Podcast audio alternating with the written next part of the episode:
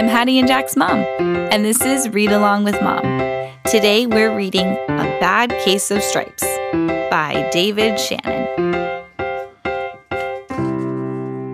Camilla Cream loved lima beans, but she never ate them.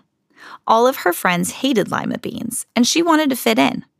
Camilla was always worried about what other people thought of her. Today, she was fretting even more than usual. It was the first day of school, and she couldn't decide what to wear. There were so many people to impress.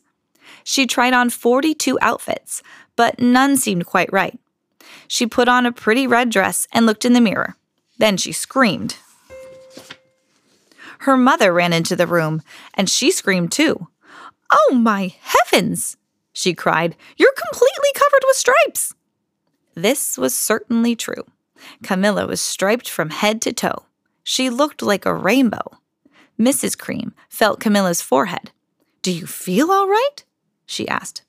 I feel fine, Camilla answered, but just look at me. You get back in bed this instant, her mother ordered. You're not going to school today. Camilla was relieved. She didn't want to miss the first day of school, but she was afraid of what the other kids would say, and she had no idea what to wear with those crazy stripes. That afternoon, Dr. Bumble came to examine Camilla. Most extraordinary, he exclaimed. I've never seen anything like it. Are you having any coughing, sneezing, runny nose, aches, pains, chills, hot flashes, dizziness, drowsiness, shortness of breath, or uncontrollable twitching? No, Camilla told him. I feel fine. Well, then, Dr. Bumble said, turning to Mrs. Cream, I don't see any reason why she shouldn't go to school tomorrow. Here's some ointment that should help clear up those stripes in a few days. If it doesn't, you know where to reach me. And off he went. The next day was a disaster. Everyone at school laughed at Camilla. They called her Camilla Crayon and Night of the Living Lollipop. She tried her best to act as if everything were normal, but when the class said the Pledge of Allegiance, her stripes turned red, white, and blue, and she broke out in stars. The other kids thought this was great. One yelled out, Let's see some purple polka dots! Sure enough, Camilla turned all purple polka dotty. Someone else shouted, Checkerboard! And a pattern of squares covered her skin. Soon, everyone was calling out different shapes and colors, and poor Camilla was changing faster than you can change channels on a TV. That night, Mr. Harms, the school principal, called. I'm sorry, Mrs. Cream, he said. I'm going to have to ask you to keep Camilla home from school.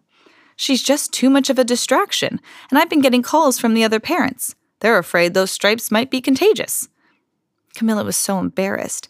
She couldn't believe that two days ago everyone liked her. Now nobody wanted to be in the same room with her. Her father tried to make her feel better. Is there anything I can get you, sweetheart? He asked. No, thank you, sighed Camilla. What she really wanted was a nice plate of lima beans, but she had been laughed at enough for one day. Hmm, well, yes, I see, Dr. Bumble mumbled when Mr. Cream phoned the next day. I think I'd better bring in the specialist. We'll be right over. About an hour later, Dr. Bumble arrived with four people in long white coats. He introduced them to the creams. This is Dr. Grupp, Dr. Sponge, Dr. Cricket, and Dr. Young. Then the specialists went to work on Camilla. They squeezed and jabbed, tapped and tested. It was very uncomfortable. Well, it's not the mumps, concluded Dr. Grupp. Or the measles, said Dr. Sponge. Definitely not chickenpox, put in Dr. Cricket. Or sunburn, said Dr. Young. Try these, said the specialist. They each handed her a bottle filled with different colored pills. Take one each before bed, said Dr. Grupp. Then they filed out the front door, followed by Dr. Bumble. That night, Camilla took her medicine. It was awful. When she woke up the next morning, she did feel different. But when she got dressed, her clothes didn't fit right. She looked in the mirror, and there, staring back at her, was a giant, multicolored pill with her face on it. Dr. Bumble rushed over as soon as Mrs. Cream called.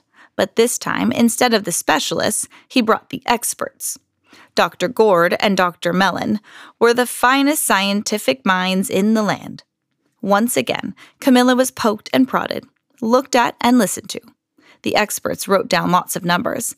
Then they huddled together and whispered. Dr. Gord finally spoke. It might be a virus, he announced with authority. Suddenly, fuzzy little virus balls appeared all over Camilla. Or possibly some form of bacteria, said Mr. Mellon. Out popped squiggly little bacteria tails. Or it could be a fungus, added Dr. Gord. Instantly, Camilla was covered with different colored fungus blotches. The experts looked at Camilla, then at each other. We need to go over these numbers again, back at the lab, Dr. Gord explained. We'll call you when we know something.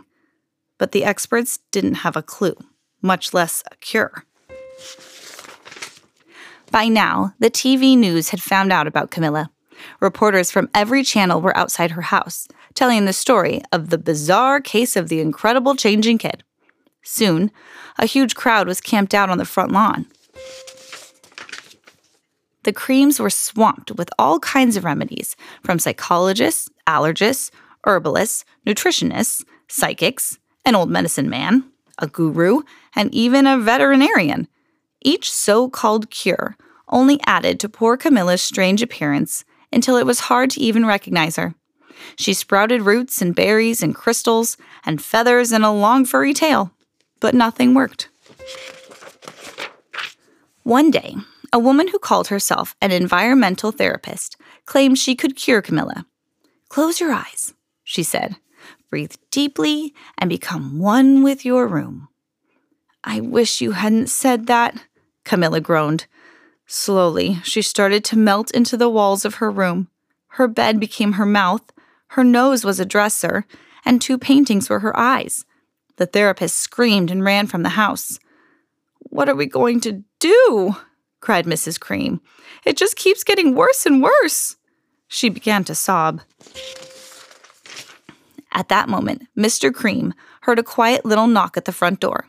He opened it, and there stood an old woman who was just as plump and sweet as a strawberry.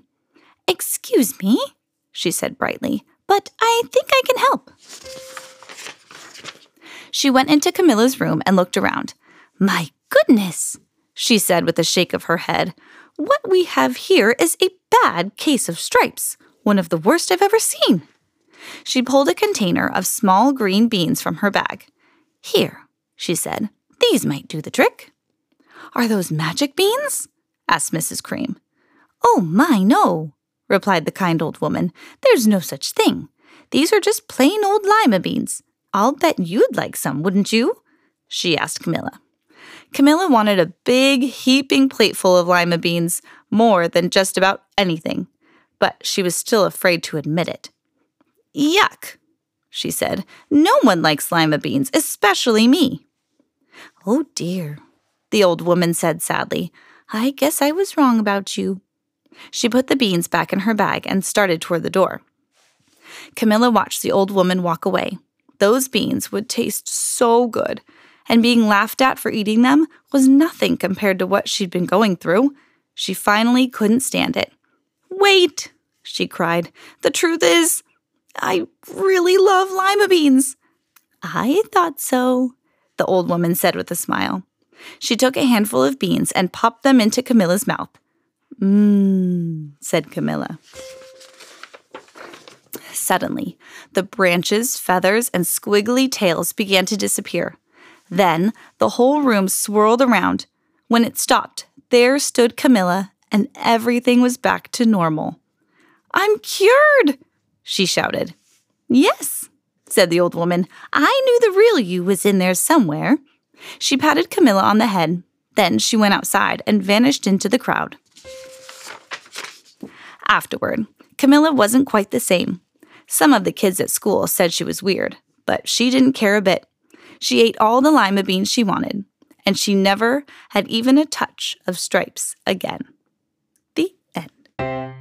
If you have a book that you want me to read, send us an email at readalongwithmompodcast at gmail.com.